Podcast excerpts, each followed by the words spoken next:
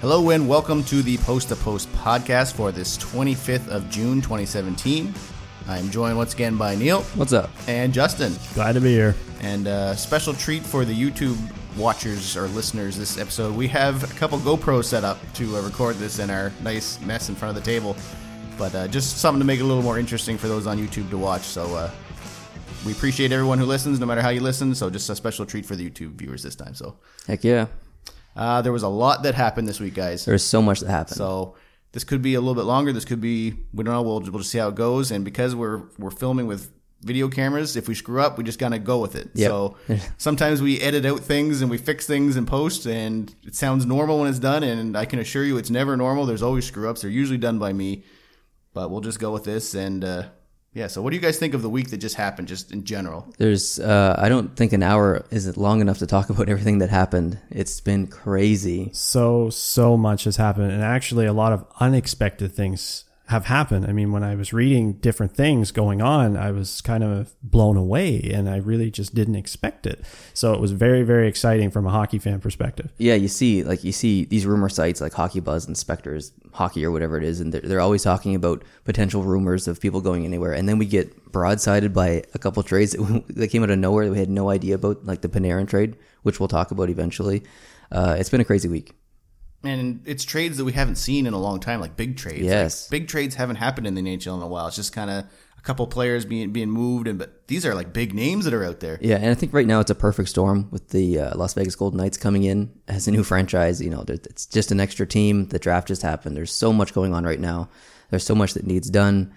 I don't know if it'll ever be as exciting for trades as it is right now because Yeah, well, Uh, maybe I mean, the next expansion team. yeah, in a couple years you know? maybe, but yeah, Yeah, this is just kind of one of those rare years when you have an expansion team coming in. You got a lot of things going on that you normally wouldn't see. Exactly. And since there's a new franchise being born, there's a lot of opportunity for that franchise as well as the existing 30 franchises to maybe make themselves better. Mm. Use it to their advantage. exactly. Well said. So we had the NHL awards this week, and that was along the same time they did that. They announced the the Vegas roster. Nobody's talking about the awards right now. They're all talking about the Vegas roster and the trades. Yeah. So I don't think we really need to get into the awards. The awards are what they are. I'm sure everyone that's listening knows who won what by now. Neil has a list of, of the trades and, and everything that went down. So why don't we jump into that? But I want to ask you guys a question first.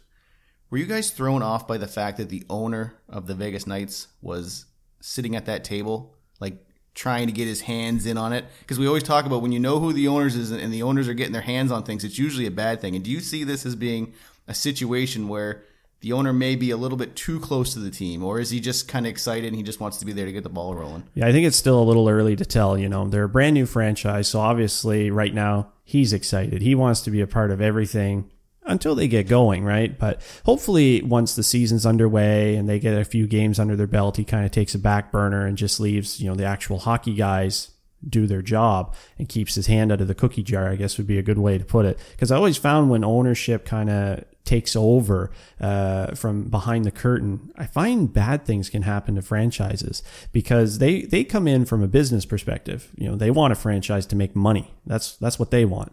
Um, but that kind of overshadows what's going on in the ice because from the front office point of view, they're in it to win right? That's that's their goal. That's their job role.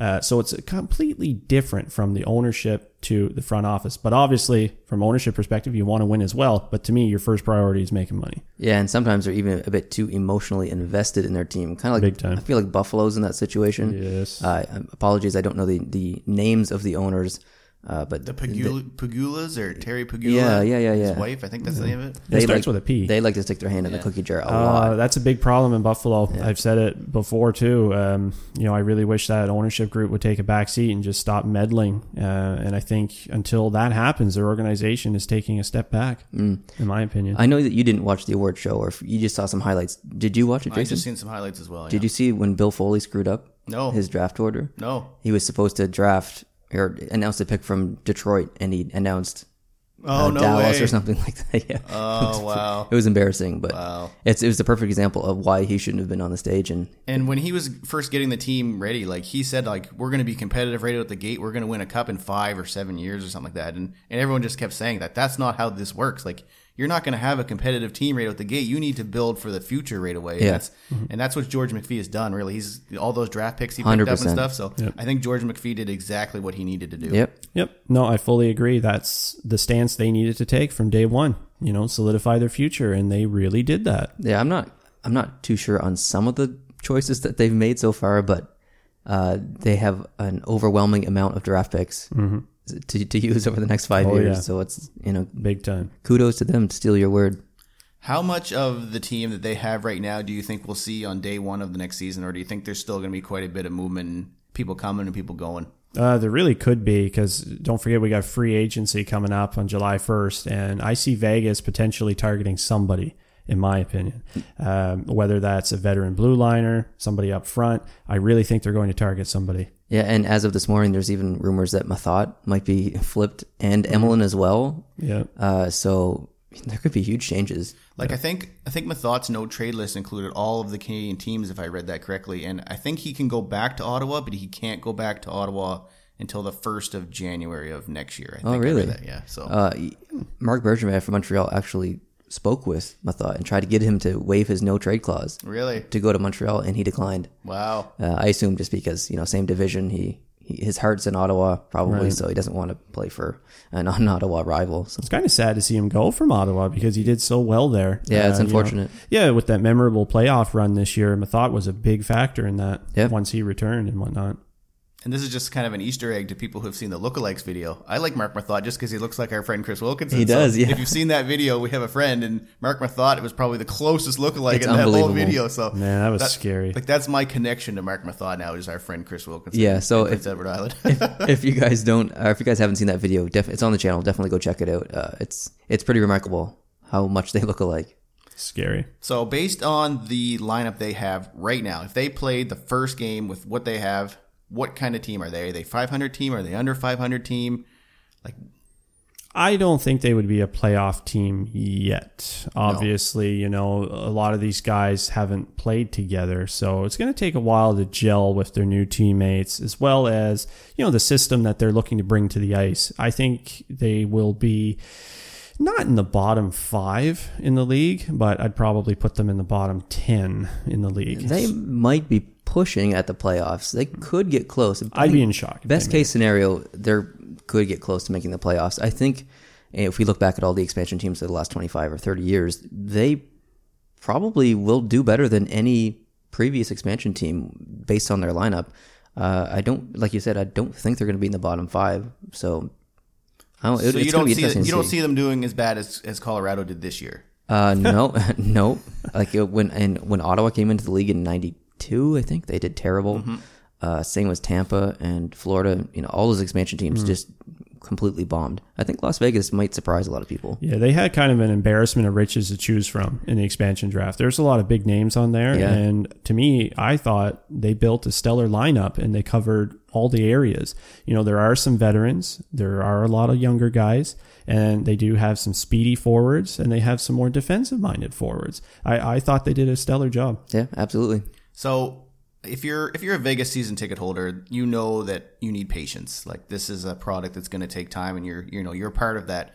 If you're just the casual Vegas fan who buys the tickets, is is the team they have right now enough to be enjoyable to go to a majority of the games, or do you think it's it's more of a we need to like how do you think the fans in Vegas will will accept that team outside of the season ticket holders like just the the non hockey fans who are just saying oh we we have a team and let's go see what they do and if they're not competitive how do you think the the city will react to that to me, it still remains to be seen. I personally still don't view Las Vegas as a hockey market. I mean, that's just me. Uh, but then again, they could probably sell out just based on vacationing Canadians and Americans who live more up north to the northern states. the Florida effect Yeah, the Florida effect. I mean, they could probably sell out every game just based on vacationing hockey fans in Vegas. Uh, you know, it's a big tourist area, so there's going to be a lot of people in the city at all times from all aspects of the U.S., Canada, and maybe even overseas as well. Um, so it really remains to be seen. Um, I think they'll really embrace it early on.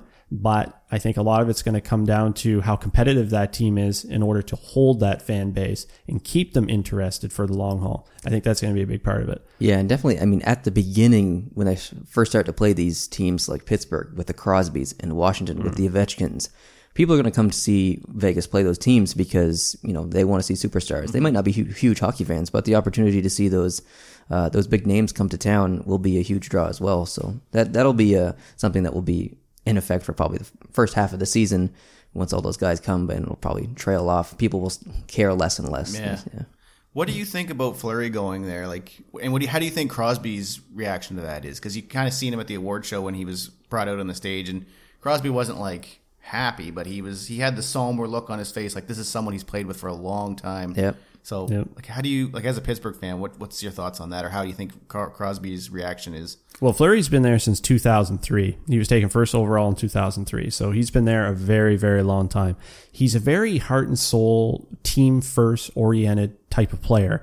Um, you know, because with the emergence of Matt Murray, Fleury hasn't really played a lot, you know, in the last two seasons. Yeah, he's gotten his games in, but not like the previous years when he was the guy in Pittsburgh.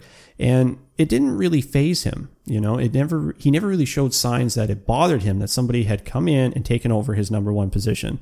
Uh, he was able to just kind of push that aside and focus on the success of the Pittsburgh Penguins. And he was a big part of their cup run this year because when Matt Murray went down, basically before the playoffs even started, uh, you know, he stepped in and he carried that team uh, through Washington. Uh, that one just pops to mind right away. I mean, he shut out the Washington Capitals in Game Seven of that series for Pittsburgh to go on and face the Ottawa Senators in the Eastern Conference Final. So without Marc Andre Fleury, they wouldn't have won a cup this year. So he was a big part of it. And you saw as well when they uh, won the cup and they're celebrating on the ice. Who did Marc Andre Fleury give that cup to? Who did he seek out in the crowd? Matt Murray. I mean, that speaks volumes. You know, he's a very uh, humble, mature guy, team oriented, and that what he did with the cup and handing it to Matt Murray just really proved all that. He's really going to be missed. And uh, just the other week, he installed a, a new playground in. Uh, Yeah, I saw that. geez, I, I can't recall if it was a school or a type of children's hospital or something, but he donated all the money necessary in order to build that playground for the children in the city of Pittsburgh. So he's, he's done a lot in and around uh, Pittsburgh as well. Uh, he's done so much for the Pittsburgh Penguins. He'll be sadly, sadly missed, and I think he'll be a Pittsburgh Penguin forever at heart. I, it was just like what two weeks ago that Pittsburgh won the Stanley Cup, and then we saw him on stage in a Las Vegas Golden Knights uniform. That's got to be strange, being him uh, celebrating a cup win. He's going to get his day with the cup Yeah. to celebrate this summer, Yep. and he's already part of a new team. That's got to be strange. Yeah, and it also freed up 5.5 million in cap for the Pittsburgh Penguins. Uh, that's huge. I mean, they had a lot of guys brought in for this cup run as well, and there's a lot of guys that are going to be free agents, and you know this extra cap space will allow them to sign some of these key components. Why do you think they had to throw in a draft pick in order for Vegas to take him with as well? Who knows? Was George McPhee kind of telling them, "Well, I might take these goalies," and and Pittsburgh really wanted to dump that salary? So, do you think he was just neg- it was negotiating tactics? Is maybe he was going to take them all along, but he said, you know, if you throw in a draft pick, I'll take him. Like well, it could have been, it but seems like he's a, a pretty good goalie that wouldn't need a, that draft pick associated with it. He's just you know you you don't protect him, and then he seems like because we were talking about a few podcasts ago, we thought he was going. Yeah, So Hmm. Well, I mean, he almost went at the trade deadline. He was, you know, within probably an hour or two away, maybe, from going. I know Rutherford said in a lot of interviews that potentially dealing Marc Andre Fleury at the trade deadline was something he was seriously considering because he felt that they were a little weak on the blue line, especially with the Chris Letang injury. He felt that they needed to do something in order to solidify themselves for another cup run. And the way he looked at it is okay, with the emergence of Matt Murray, I think Fleury could go. We could free up that 5.5 million in cap, and we could bring in the assets we need in order to secure another cup run. Um, so he was very close to being dealt at the trade deadline, but since he didn't deal him at the trade deadline, I bet you he's thinking that's the best decision I've ever made in my GM career because keeping Fleury and Murray, they rhyme. Uh, it basically brought them right back to the Stanley Cup. So you're a Pittsburgh fan, so this may be a little bit of a biased question, but and you don't have the list in front of you, so this might not be fair either. But if you were the GM, if you were George McPhee, is Fleury who you would have taken out of all the goalies that were available, or would you have looked at other things too. Oh, I would have taken him without question. I mean, he's won three Stanley Cups with the Pittsburgh Penguins. He was, in my opinion, the biggest reason next to Malkin, because Malkin won the Conn Smythe in 2009. That that's the reason why they won the cup against Detroit in 2009. Marc Andre Fleury. I mean, look at that sprawling save on Nick Lidstrom with what three seconds left on the clock to keep that score 2-1 and for them to win their first cups since the early 90s. He was a big reason. He's a very experienced guy.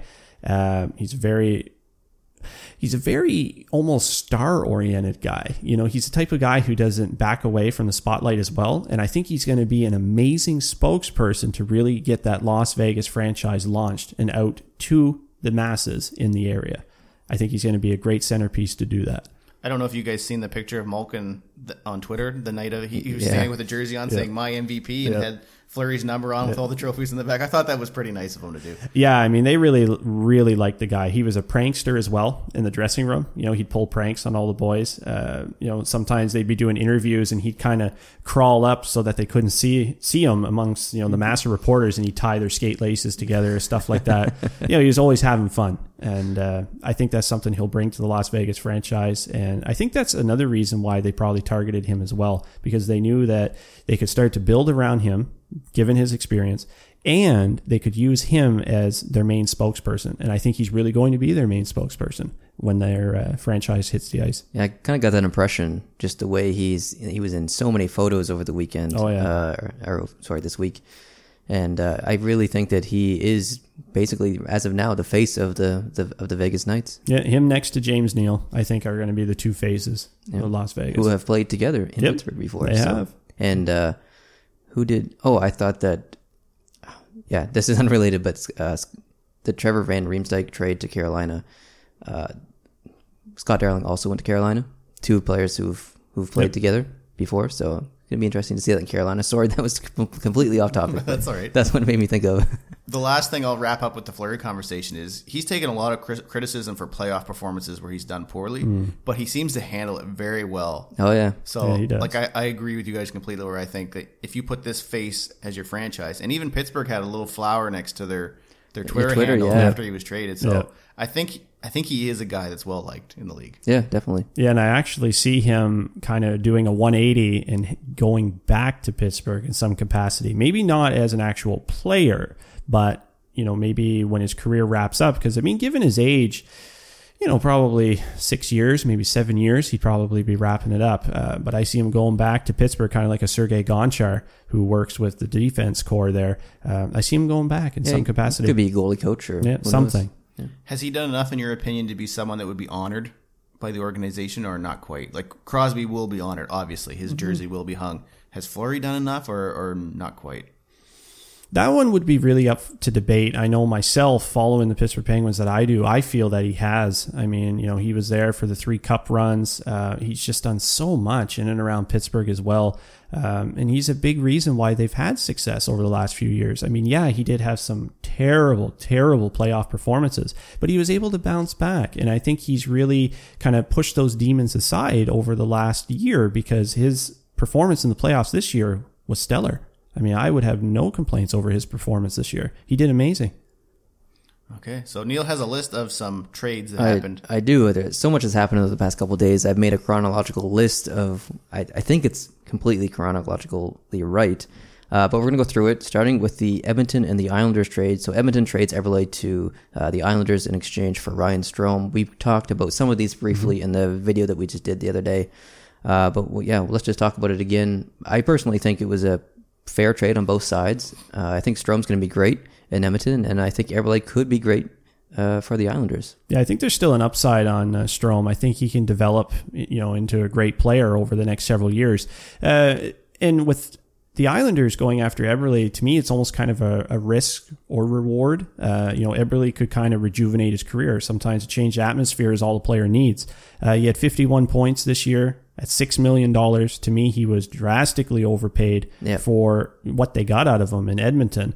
Um, so at the same time, they're probably smiling because they've just dumped that salary. Oh yeah, I think they've been trying to do that for a while. Like, I mean, he's Yeah. been in the rumors the Oh, past yeah. couple of years. So, any thoughts on? Nope. uh, so Carolina, moving on, they uh, sent a second round pick to Las Vegas Golden Knights for Trevor Van Riemsdyk. Uh, so I, I kind of mentioned this before about Trevor Rams, Trevor Van Riemsdyk playing with Scott Darling. So Carolina could be a bit of a competitive, scary team in the next couple of years. I, I like this trade. Yeah, there's some good things going on in Carolina. And if you're a Carolina fan, I would be very excited for the next several years and maybe even beyond. To me, their organization is making some interesting maneuvers in order to solidify their future. So, no, I, I don't really have any negative things uh, to say about this one. I like it, actually. Yeah. Um, on the I don't know if it was the last podcast or the one before when we were pr- projecting what teams would make the playoffs next year and which ones would fall out. Carolina was one of them that we agreed that could surprise people and jump up, and, and I think Carolina is not getting the credit they deserve really because they're very similar to Toronto with a bunch of young up and coming like these these players are going to be very good. They have a, they're going to have a good team, and I and I feel like the coverage for them. Maybe it's just because we're in Canada. Like I don't know what it's like in the states, but uh, you don't really hear a lot of Carolina up here. So I'm definitely looking forward to to seeing them next year. Yeah. Yeah, and I mean, they did stellar to close out their season this year. They, they almost made it. Yeah, they, were- they almost yeah. made it. I mean, they were almost unbeatable Yeah. the last month of the regular season. They were playing incredible hockey. If they carry that into next season, they're making the playoffs. Well said. All right, moving on to the third trade. Uh, so we have Montreal sending out a fifth round pick to Las Vegas Golden Knights for Schlemko. So this trade, we again we talked about this on the video, but this is a confusing trade to me. I don't understand how he's only worth a fifth round pick. I was I would have probably given a third, but I don't know. I think I think Montreal won this trade. I, I'm a Montreal fan, so I don't want to sound biased. But as my unbiased opinion, I still think they won this trade. Yeah, because I said in the video that we did uh, right away, I said a fifth round pick. Yeah. Like, really? Jeez, I thought the guy would have had a little more worth than that. Yeah. You know, maybe even a third. But again, you know, uh, I'm not the biggest Montreal fan in any way.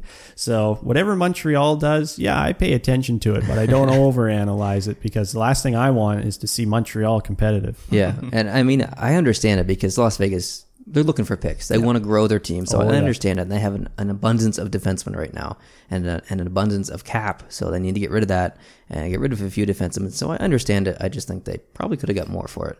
Yep. All right, moving on to when the uh, crap hit the fan. Chicago started their rampage. They trained, traded uh, Hjalmarsson to Arizona for Connor Murphy and Laurent Du- Dufin? Du- Dupin? I don't know. I'm so bad with names. D O D O D O U P H I N or I don't know. Dufin, maybe. Yeah, who knows? I'm not sure, Anyways, actually. what's your thoughts on that trade? Well, that one actually surprised me because Hjalmarsson to me was probably their best shot blocking defenseman. So, man, I, I was really in shock. And for a while, I was scratching my head and I kept asking myself, what the hell is Chicago doing? Like, my goodness. But I think maybe a lot of it was because of the insane scare they got from the Nashville Predators in the first round. Could be. And I think they instantly thought, hey, wait a minute, we got a few loopholes here. We need to address this. So I think with everything going on with the expansion draft and whatnot, you know, they were trying to take advantage of the situation. Yeah. But if it were up to me, Hjalmarsson, he would have been staying. Yeah, me too. I, I'm not I a fan of this it. one at all. All right, and shortly after that, Chicago made another trade. They gave up Panarin and is it Mott or Moat and a uh, 2017 sixth round pick, and they sent those to Columbus for Saad and for Anton Forsberg and a 2018 fifth round pick. This was a blockbuster. Yeah, it was to me. There Yeah. are a lot of Chicago fans not happy with this trade. And didn't you tell me something earlier about this? Joe Quenneville apparently was seen walking out of hmm. the draft meeting, getting in a taxi and leaving right in the middle of it. There you go. well, So I that's all, that's all we can say. That that is a report. It's out there. It's confirmed. We don't know if he's not happy with what happened. We, we can't. We can speculate. Like if that's all anyone can do. Nobody knows unless you ask the man. But it's the way I look at it. He's not happy with what's happening. I don't know how he could be. I don't. I mean, there are so many Chicago fans commenting on on the video yesterday. Yeah. unhappy. They were not pleased. Like, what is Stan Bowman doing? He's going crazy. He's Mm-hmm. blowing up this team. Because we made a video about this a couple months ago. Like, what's wrong Yep. with the Chicago Yep. Blackhawks? And we Yep. discussed not too many changes need to be made. If any changes needed to be made, maybe it was uh, management or coaching staff or something like that. We played around with the idea, but as far as the structure of the team, not too too many trades needed to be made, and especially not Panarin, who I think was a a guy who is part of your future. Yeah, And big I time. think was it you that said he had take, he took a hometown See, discount? He took a little bit of a, of a discount, and he kind of he took kind of like one of those PK Subban bridge deals. It wasn't as low as PK's was because he just signed the one year really low. So, but it was a lower discount with a lower term in order to get paid more later down the road. So Mm-hmm. the people who are for this trade are just saying that Chicago can't afford him long term, and that's why they're happy with it. But right now they can kind of like even with this trade, they're still over the cap as of the time we're typing this right now. So they're they're they still have to get rid of stuff. yeah, So like and we've talked about how good Stan Bowman has done. Yes. like videos and like Yep. we- like he keeps his core. He flips a couple people, pulls people like we didn't even know who Panarin was, and then you put him on Kane's line, and all of a sudden everybody knows who Panarin is, and now this big trade happens. Yeah, a lot of people were saying, well, Panarin was just you know successful because of who he was associated with and who he was playing with on his line. And a lot of people said, well, if you moved him off that line and you put him on a different line with no Patrick Kane, would he still have the same success? It's an interesting question Yeah. that's up for debate. Uh, has he proven himself to be successful without a bona fide superstar like Patrick Kane and playing on his same, line? Same could be said for Anisimov as well in Chicago. So. Yeah, big time. But I mean, if you look at Hjalmarsson, Panarin, and now with the Hossa situation and Hossa gone next year, Chicago Blackhawks are going to be a completely different team on the ice next year. Yeah, they got Saad back. Uh, so, Yeah, Saad's back. Yeah. I mean, I think that was a part of Kane and and Toews doing. I I think There's they reports on Twitter that they they they highly suggested they'd like him. they to come highly back. suggested, yeah. and uh, Anton Forsberg, so they got you know they got a, another player back. So I, it wasn't like a, a total loss, but still a, No. a, confusing one for sure. Yeah, I think it was a bit of we want a little more grit in our lineup. And I think maybe that was exposed during that Nashville series. And I think it was a big wake up call that, hey, wait a minute, maybe we need a little more grit in our lineup. And I think that's what they were trying to do here. But unfortunately, man, Panarin, I wouldn't have sent that guy anywhere Yeah, same after here. what I've seen from him. I want to ask Justin something real quick before we move on because he wasn't here for the last couple. Yeah, yeah. Do you think Chicago's in trouble by having twenty-one million dollars wrapped up in two players? And and we had the debate about Jonathan Toews a few times now. I think Yeah. they say he's overpaid for the for the numbers you get out of him. Like he's a great leader and all this stuff, but in terms of what he gives you, Chicago fans are saying that he's overpaid and it's it's hurting them because the cap's actually coming back down. So, do you think they're kind of get their hands tied with that, and he's just trying to figure out ways around it, or like? Well, here's an interesting question. Do you think Jonathan Toews is worth more money than Alex Ovechkin? Do you think Jonathan Toews is worth more money than Sidney Crosby? But we know Sidney Crosby took a big discount. Oh yeah, for, he did. for that organization. and he's an insanely superstitious guy. He Yeah. wanted eight point seven. 8.7, yeah. You know, uh, that eighty-seven number. My goodness, that follows him his whole life. But yeah, uh, when you look at it from say an output perspective, okay, this is what Jonathan Toews is putting up number wise every year. This is what Ovechkin and Crosby or even a Stamkos is putting up every year. Of course, when Stamkos is there and he's healthy, um, you know, to me, the money doesn't really coincide with the numbers. Um, to me, I think Jonathan Toews is overpaid. I think he's overpaid a little bit, but I mean, they won three Stanley Cups. Yeah, they did. You, you got to reward them I a little bit. I do think he's overpaid, but you still have to reward them. I mean, if, if I'm a Chicago Blackhawks fan, I'm still pretty happy my team just won three Stanley Cups. Yeah, so. I'm more lenient toward Patrick Kane making that kind of money. Um, you know, Jonathan Toews, if they were able to take off 2.5 million off of that, I think I'd be a lot more That's what I was satisfied with thinking it. too, 2.5 off that salary, I think would be a lot better number given what, you know, he brings. But to me, they look at him as, you know, their franchise, their centerpiece, their captain, and they want to keep him around, obviously. It's kind of like the Kopitar situation. I think he makes 11 million. Uh, Yeah, and again, he won two cups for the, the Los Angeles uh, franchise, but still, I think he's a little overpaid Mm. for sure. Again, that two to three, two to three million number. There, that could be a good video. Who do we think is overpaid? Yeah, actually, it's been suggested a few times. Yeah. The most, over, the most uh, overpaid contracts. Yeah, See, one thing GMs have to be careful about is is not paying people for past performance. You have to kind of project what you're going to get out Right. of them and Oh, pay definitely. pay them for what's coming. So, I'm not sure. Did they have their new contracts in when they won their last cup, Chicago, or, her had they, was that after their last cup? and it was after. It was either right before or right after their second cup. I'm pr- almost positive. Okay, so they they haven't won a cup since they've got They their have big won one cup. They've won one since. Okay, at least. So in the end, if you look looking back like years down the road, you may look back and say that yeah, he paid them for their past performance and and kind of screwed the future by doing that. Hmm. Well, it's hard. It's really hard to keep, you know, a constantly competitive team that can chase a cup, potentially go on that deep playoff run when you have that much money tied up in just two players. Yeah. It's not easy. I still think they're going to be competitive though. Oh But- yeah, I really think so. yeah. I think Chicago's going to turn it around. I mean, yeah, it was a shock to the Chicago fan base, the franchise, the hockey world that Nashville took them out four straight in the first round.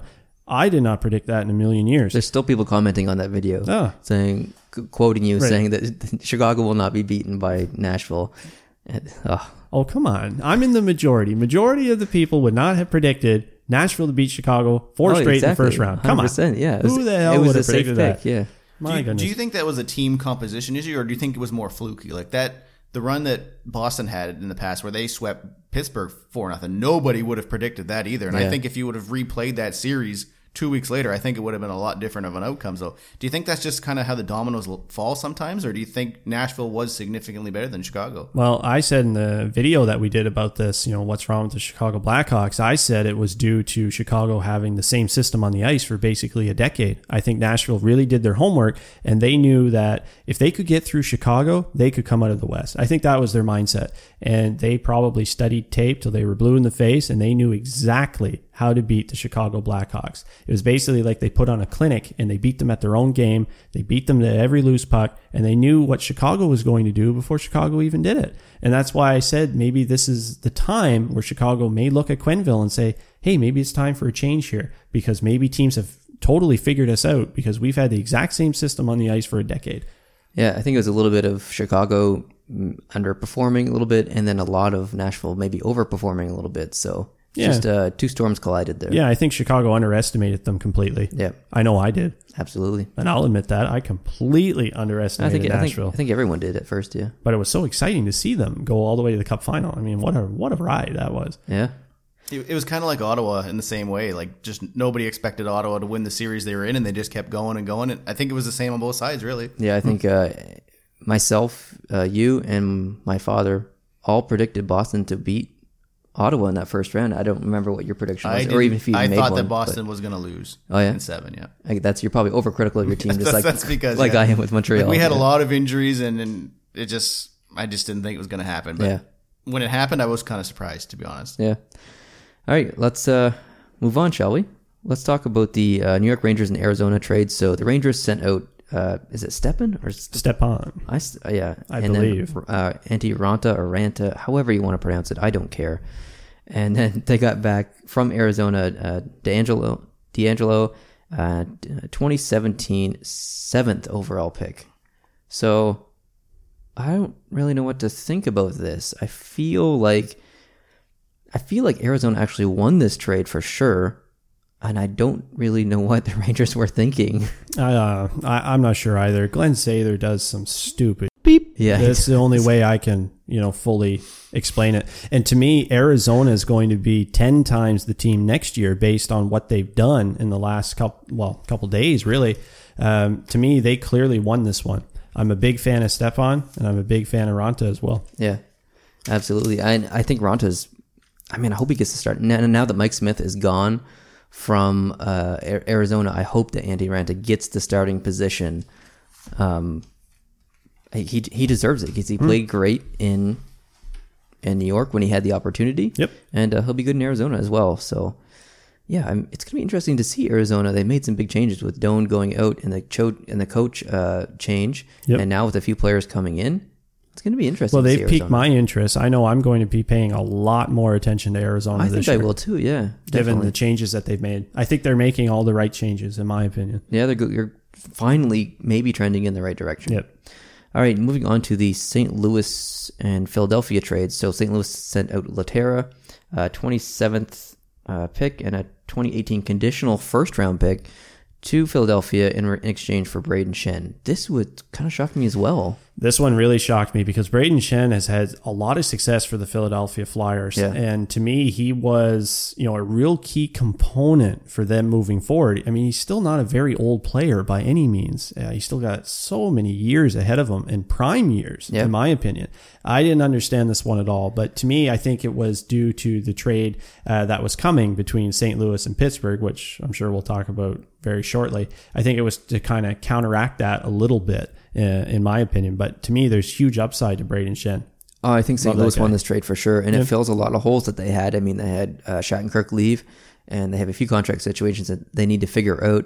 Brayden Schenn is, I think, he's going to fit really, really well in St. Louis. I think I it's think a so. Brilliant trade. Yeah, he's a hard nosed player. Yeah. You know, uh, I always respect players like that. A guy that can score a goal and a guy that can mix it up as well. Yeah, he can hit, he'll fight, he'll do everything. So, all right, moving on to the Pittsburgh St. Louis trade. I know you're just dying to talk about this. Yes, so I Pittsburgh am. sent out a 31st overall pick with uh, Sundqvist, and they got in return from St. Louis Ryan Reaves and a 51st overall. Yeah, pick. fifty first. Yeah, to me there was some upside to Sundqvist because I had kept an eye on him during his developmental time, and I think in the next several years he could have been a very effective player. How old is he?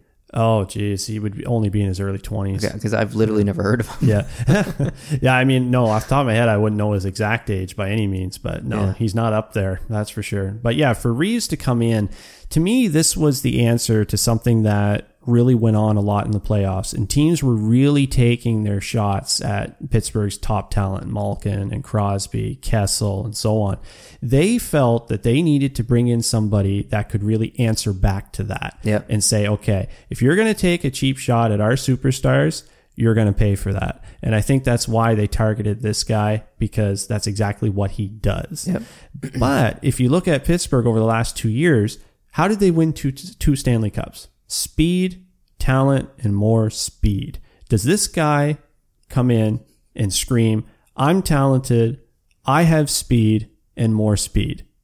No. It was. It's yeah. It's He doesn't. Kind And- of a strange accusation. Yeah, I mean, I kind of like it to say, okay, they're bringing in somebody, they're bringing in some muscle to help protect their star players, but then at the same time, I think to myself, well, if they put this guy in the lineup, who the hell's coming out Yeah. of the lineup? Because if he goes in, someone has to come out. And to me, that's a big concern.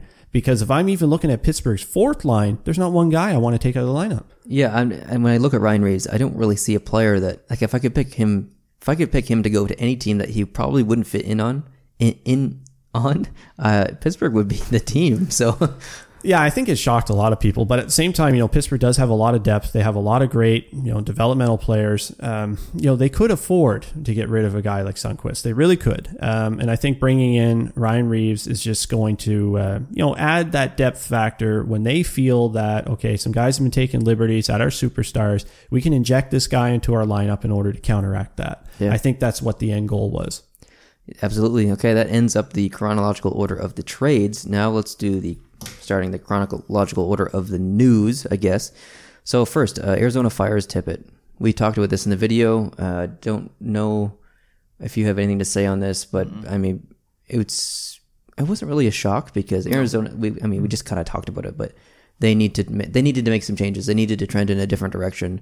I was even though I like Tippett, I was okay with this decision Yeah, I mean, he was the second longest tenured coach, I believe. since 2009. Yeah, Yeah, since 2009. And then, you know, with Doan now on the outside looking in, you know, towards Arizona, I think Tippett was the next guy that had to go. Uh, you know, Arizona's really shaking things up. I mean, look at the trades that they've made. And to me, it was just time, you know, in order to bring in somebody new, take control of that bench and, you know, put a new system out there with the new guys that are coming into their lineup. Uh, that's absolutely no knock on him as Oh, a coach. He's incredible. And I think he's going to be gobbled up by another organization in no time. Uh, but I think it was the right thing to do. Well, this is a great segue because in the video I said I felt like he would maybe go to the East Coast and maybe be an assistant coach. I, for some reason, I, I was thinking Florida, and then within an hour after that, Florida announced uh, the next on my list that they've hired Jack uh, Capuano as their new assistant coach. Uh, what's your thoughts on this? Wow, no, I think that's a great move, actually. And to be honest, that's the first I heard of it. Really? How the hell did I miss that? I don't know. like, really? How did I miss that? No, that's, to be honest, I'm not even sure what to say because I'm just finding out right now. Boom. Well, he- no, that's very exciting. So as for them. as we know, he was fired, or yeah, he was he was literally fired from the Islanders. Uh, they didn't part ways. He was fired. Uh, Doug Weight took over. So I mean, Jack Capuano is a very good coach. Uh, I think he Mm-hmm. Yep. might fit in well with Florida. We'll see. Uh, but I'm I'm okay with this for now. Yeah, I think he will. I mean, I really like the guy. All right, moving on to the next news. TJ Oshie signs with Washington for $46 million over eight years. This is a blockbuster. What's your thoughts? I think this was absolutely crucial for the Washington Capitals. Yep. If they want to remain a competitive team and, you know, potentially get over that hurdle finally of getting through the second round of the playoffs, TJ Oshie is the guy that's going to help them do it. He's been so successful with the Washington Capitals, it's almost scary because I think he gets better every year he plays there. Yep. And man, did I hate that guy in the Washington Pittsburgh series. I kept cursing that TJ Oshie. And it was just based out of respect because that's how Yeah. good of a player he is and how effective he is at his role. He can score a goal. He can agitate. He's not the type of guy that's going to drop the gloves and fight anybody. That's for sure. Yeah. But man, he is great at getting teams off their game. I have nothing but absolute respect for TJ Oshie. And I'm very happy that Washington was able to make this work because he is a key component if they're going to be doing anything in the next few years. Yeah, well said. I think if if you're a Washington Capitals fan, you probably looked at the team and said, okay, the number one thing they need to do in the offseason is sign TJ Oshie. And they did that early now. Uh, so that's that's great for the Washington Capitals fans and the organization and TJ Oshie as well. He gets to to settle down into to a spot. He's still a young guy, so maybe he has kids on the way or a wife or I don't know his situation, but uh, his his upbringing will be in Washington. Looks like for for a while, yeah. Yeah, you could tell he really wanted to stay there too. Yeah. I mean, after the contract went down, I mean, he hit Twitter right away and he was uh, tweeting about this. You could tell he was ecstatic to stay with the Washington Capitals. Uh, to me, he's played the best hockey of his career in Washington, Yeah. in my opinion. So that's a that's a five seven five cap it, I think, somewhere around there. which which is a brilliant number, I think, for TJ Oshie. That's a for what he gives you right now. Oh, yeah. he's underpaid. I'm in, one- in eight years from now or seven years from now, you may be looking at it saying we're not. Yeah. we're paying six million for a guy who's getting near forty, and eight, eight years is a long time. so It is. obviously this is a signing saying we're going for it now, and we're hoping he can get us there. And so I think this is I think this is a good signing. Yeah, absolutely. I think I think people may look, you know, in six years' time, saying, "Wow, we're paying this guy almost six million dollars a year," but they're going to look back at the last four or five years and saying, "No, that money was well spent." It's. Uh, do you think he took a, dis- a discount a little bit to stay with Washington? Uh, no, no, I really think that's. Uh, I think a he made fair it number. on term. I think he made it on term. Yeah. Yeah, I, I think that's a fair number. And uh, to me, I think he really wanted to stay there. So if he did take a discount, if there's any franchise he would do it for, I think it would be the Washington Capitals because I think he even knows that playing in Washington has basically made his career, in my opinion. He's played amazing hockey for Washington. No, I don't know any more details on the contract, but do you know if there's a no trade clause? Yeah, unfortunately, I don't know that. do you off know? the top of my head, no. I know, I'd be surprised if there wasn't, but uh, who knows? Okay, moving on. I th- I don't know even know if this is official yet, but Kris Russell signs for four million years. Or four, four mil- million for years? Four million years. Oh my! well, who did that deal? epic. Okay, he's for four million per year for four years. Wow, that was amazing. What's yeah, your, I? I thought this was official. Actually, could I be, recall yeah. reading about this last night. Um, no, to me, I think it was a, a good signing. Um, I think maybe some people could argue about the four million per year, maybe. Um, but Yeah, no, I- I, don't think it's a bad signing. Could it have been a little better? Maybe, but no, I wouldn't argue this one too much. I think four years was, or I think four million was too high. I would have seen, like to see around two point five, maybe. Uh, I think he was overpaid here, but you know, if we'll see in the future if it's if it works out for them. But yeah, four hundred million years, yeah, or four. What did I say earlier? Four Four million years. four million years. Unbelievable. All right, the Hossa's situation. Let's talk about this because this is a very interesting topic. He's got a skin condition that he's been taking medication for, and it's no longer working as effectively as it used to when he first started taking it. He's announced that he won't be playing next year. He hasn't announced his retirement yet. But this is such a strange situation, and we have even older NHL players who've retired come out and say that this is a thing. I had it. I had it too. I just didn't talk about it. Right. What's your thoughts on this? Well, to be honest, it's kind of one of those really uh, heartfelt situations, you know, kind of tugs at the heartstrings a little bit because Hossa is a stand up guy, an amazing player, and he brings so much to the Chicago Blackhawks. Man, they are really going to miss him next, uh, he is next year. beloved by the fans. Oh yeah, absolutely. Yeah, but I mean, obviously, you have to think of your health first, right? And if this is his way to potentially overcome this with different medications, different treatment methods, that sort of thing, then this is what he needs to do. Because if you don't have your health, you have nothing. And that's the way You got to look at it. And I'm sure everybody, when they hang up their skates and they walk away from the NHL, they want to be healthy enough in order to enjoy their life after hockey. So if this is what he has to do, this is what he has to Yeah, do. big time respect for him for taking the time to handle this properly so late in his career, potentially Right. maybe not even returning. So big respect to him. And uh, I assume that there'll be some kind of cele- not celebration. Not celebra- celebration was the wrong word there. Uh, you know, at the beginning of the season when they do like ceremonies before the games and stuff, I have a feeling that they're going to walk Hossa out in the ice and he's going to get a standing ovation. Oh, definitely. I mean, I think he'd still be around in some capacity Oh, I- I with the assume so, organization. I mean, he lives and breathes the Chicago Blackhawks, and he's such a fan favorite too. You know, I could see him making plenty of, of appearances and so on. Just Hmm. being around the boys, being around the team. You know, as a player, you just always want to be there, and I think he'll still be a part of that stuff. But unfortunately, he just won't be in the practices, in the games, or anything like that. Exactly, yeah. I don't, I don't think himself. celebration was the wrong word. I think that was the right word. I uh, think, A celebration, yeah. I think of his- they'll hmm. they'll celebrate if he if he if he comes back and can't play or whatever. Or I think they will celebrate him as a person, Yeah. as someone that's you know been involved with that organization. He is very well liked. Like if you read the if you read up on the like I was looking into the Toews situation a while ago when, people were saying he was overpaid and people were listing all of the players and Hossa was one of the players that pretty much everyone was happy with what he was doing for the team and what he was paid and who he is as a person. So. But I want to ask you. Um, I, that was the first I've ever heard of other people saying that they also had that that skin condition. Is that something related to sports, like in, in hockey, with like I don't know whether it be sweat or whatever, or is that just some something that some people get? I, I, I, yeah, I'm not exactly sure. It's, I know it's equipment related, so I don't know if it's the material that they use or just like the rubbing up against and down. I, I, I don't know enough about it, but it's, it's interesting to see people come out uh, now and say that they've had it, and almost like they were embarrassed to talk about it or something before. But I mean, I understand it, but uh, it's probably feel makes Hossa feel better that other people have gone through this as well, and now they're speaking up about it. So it's, I mean, yeah, I guess celebration was the right word.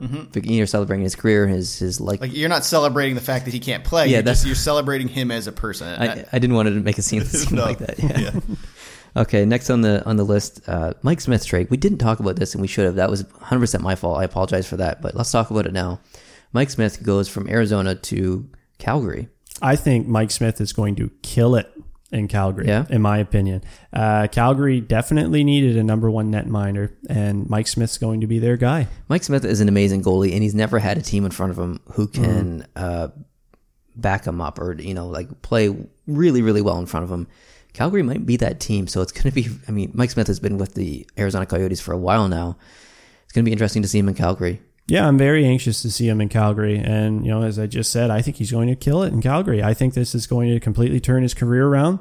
And uh, I think he's going to be a force to be reckoned with, in my opinion. So that means that the Calgary Flames have some decisions to make with Elliott, who I is he? I think Elliott's a UFA this year.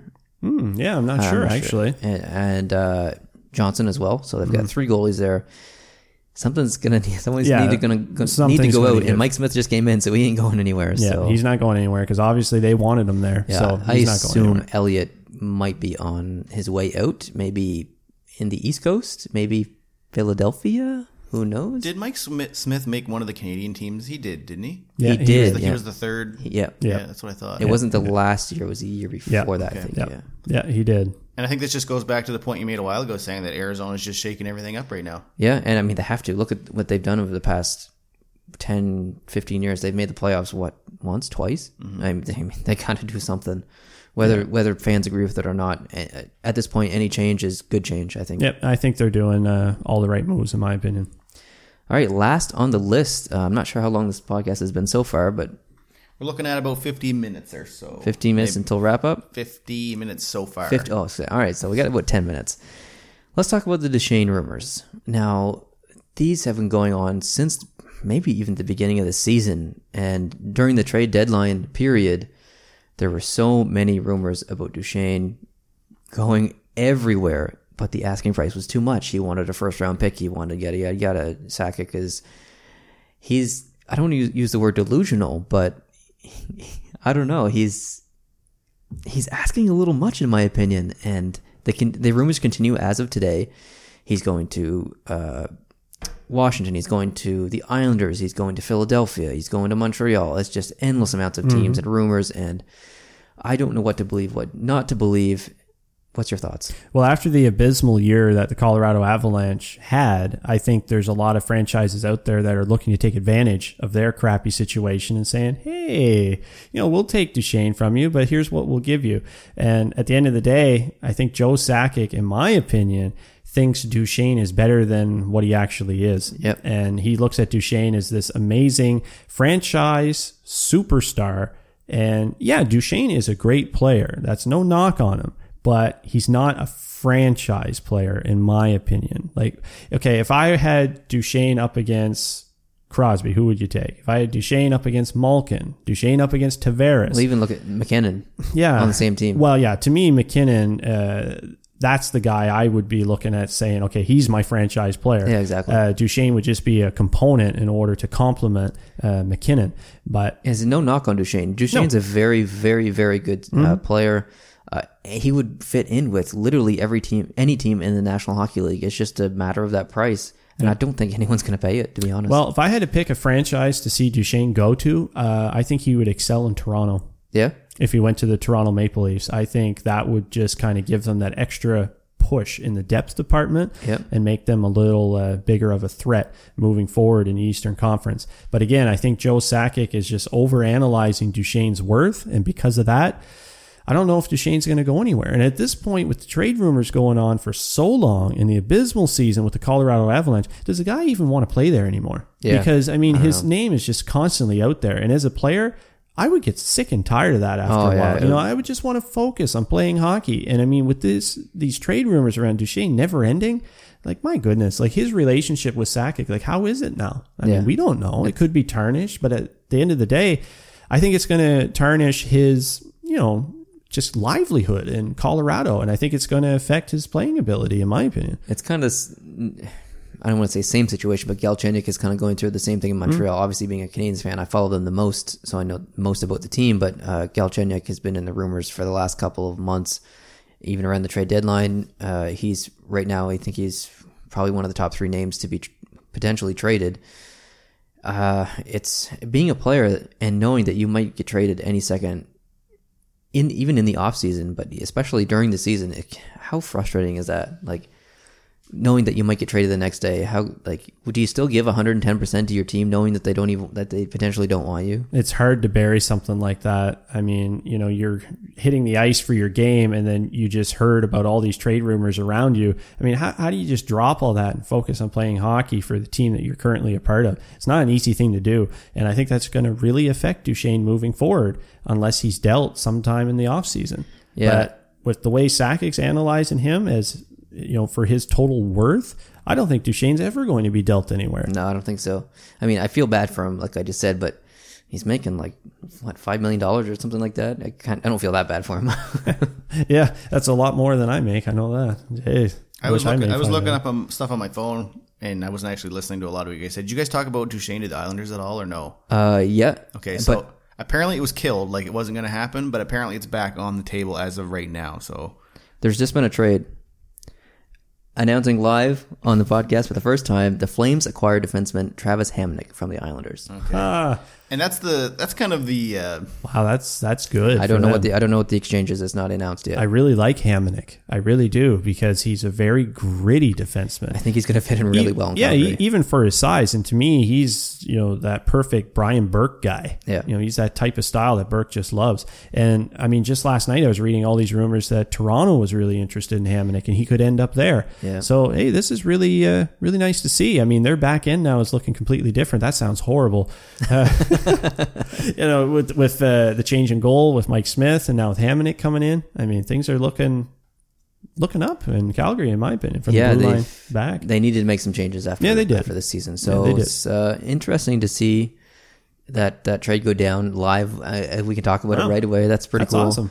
But it's it's unfortunate that we don't know what's going on, the- on in return because we could have different opinions depending on who's going in return. So and that's one of the kind of downsides of the podcast is Yeah. this doesn't get released until tomorrow. So this will all be done for the most part. So Yeah. there could be a lot happening after we leave here because this is a Saturday morning for us. So. Mm-hmm. exactly, yeah. But I just wanted to mention to you guys something I seen too is uh, Arizona traded their 35th pick to Philly for their 44th, 75th, and 108th pick.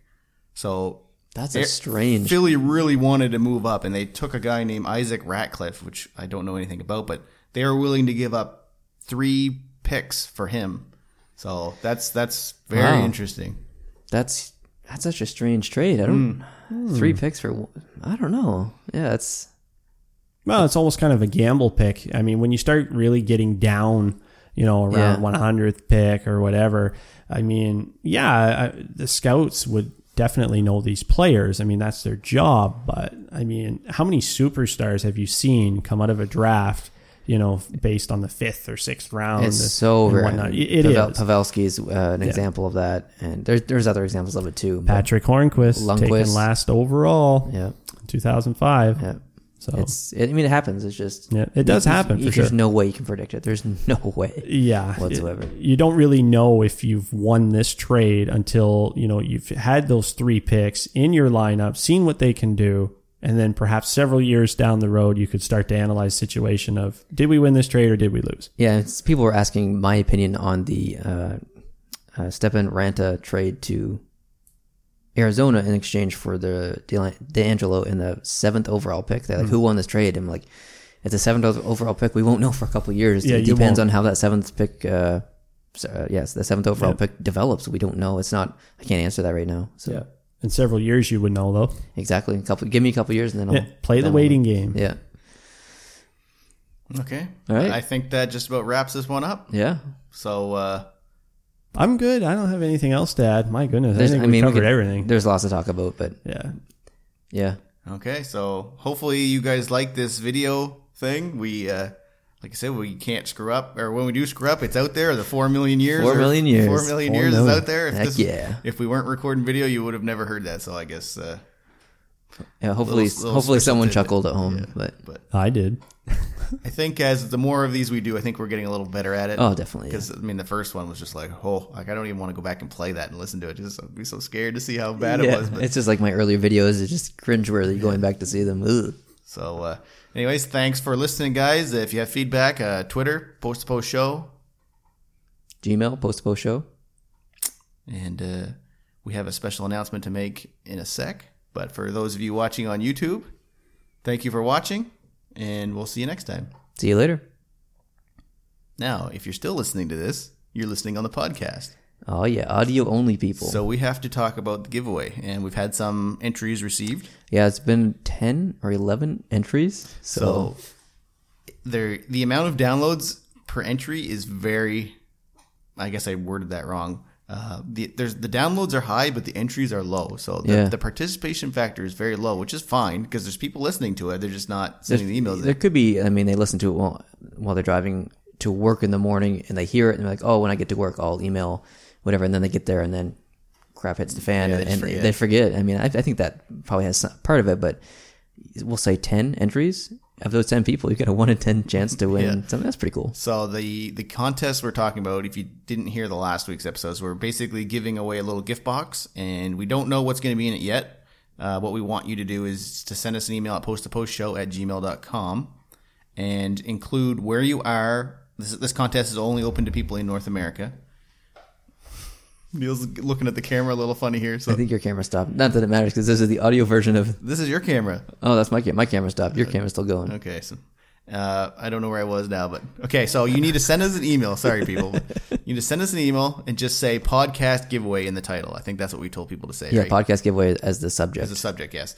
And all you have to do is include where you are and what your favorite team is. Yep. And in, in terms of like, I thought about, I thought about this after we did the last podcast. In terms of privacy, like we're not keeping these emails of tracking who people are. Like Oh, yeah. we're not using this as an information gathering thing like a lot of companies do. Like once you send us the thing and it's done, they're all deleted. Like we don't, Yeah. we're not holding on to anything. Like we could, we don't care about that. We just, we want to make sure that the person's in North America because this contest is only open to North America. Yep. But like I said, we're going to give away give a gift box, and it's going to contain one or a couple things for your team, and maybe some other stuff from us. And Yeah, just a maybe just a few teams, just a bunch of random stuff Mm-hmm. from a bunch of teams. So let us know your favorite team and let us know some other teams you like as well. Because yeah, and this contest closes on the first of July, 2017. So if you are listening to this after that date, do not send the email. The contest is already closed. yeah, And if you're listening to it before then, make sure you get it in so you're entered. Uh, your chances, like we said, your chances of winning are very high. So uh, yeah, we're gonna today, Saturday morning, we will be announcing the winner. Literally, literally one week from right now. That's right. Yeah, Okay. I think that just about does it then. that does it. This is the last podcast in this apartment, and technically it was only the second one because we did all the other ones at your place. But it, yeah. yeah, That's right. So we've already said goodbyes, so we'll just say goodbye again. And uh, like I said, we'll see you guys next week.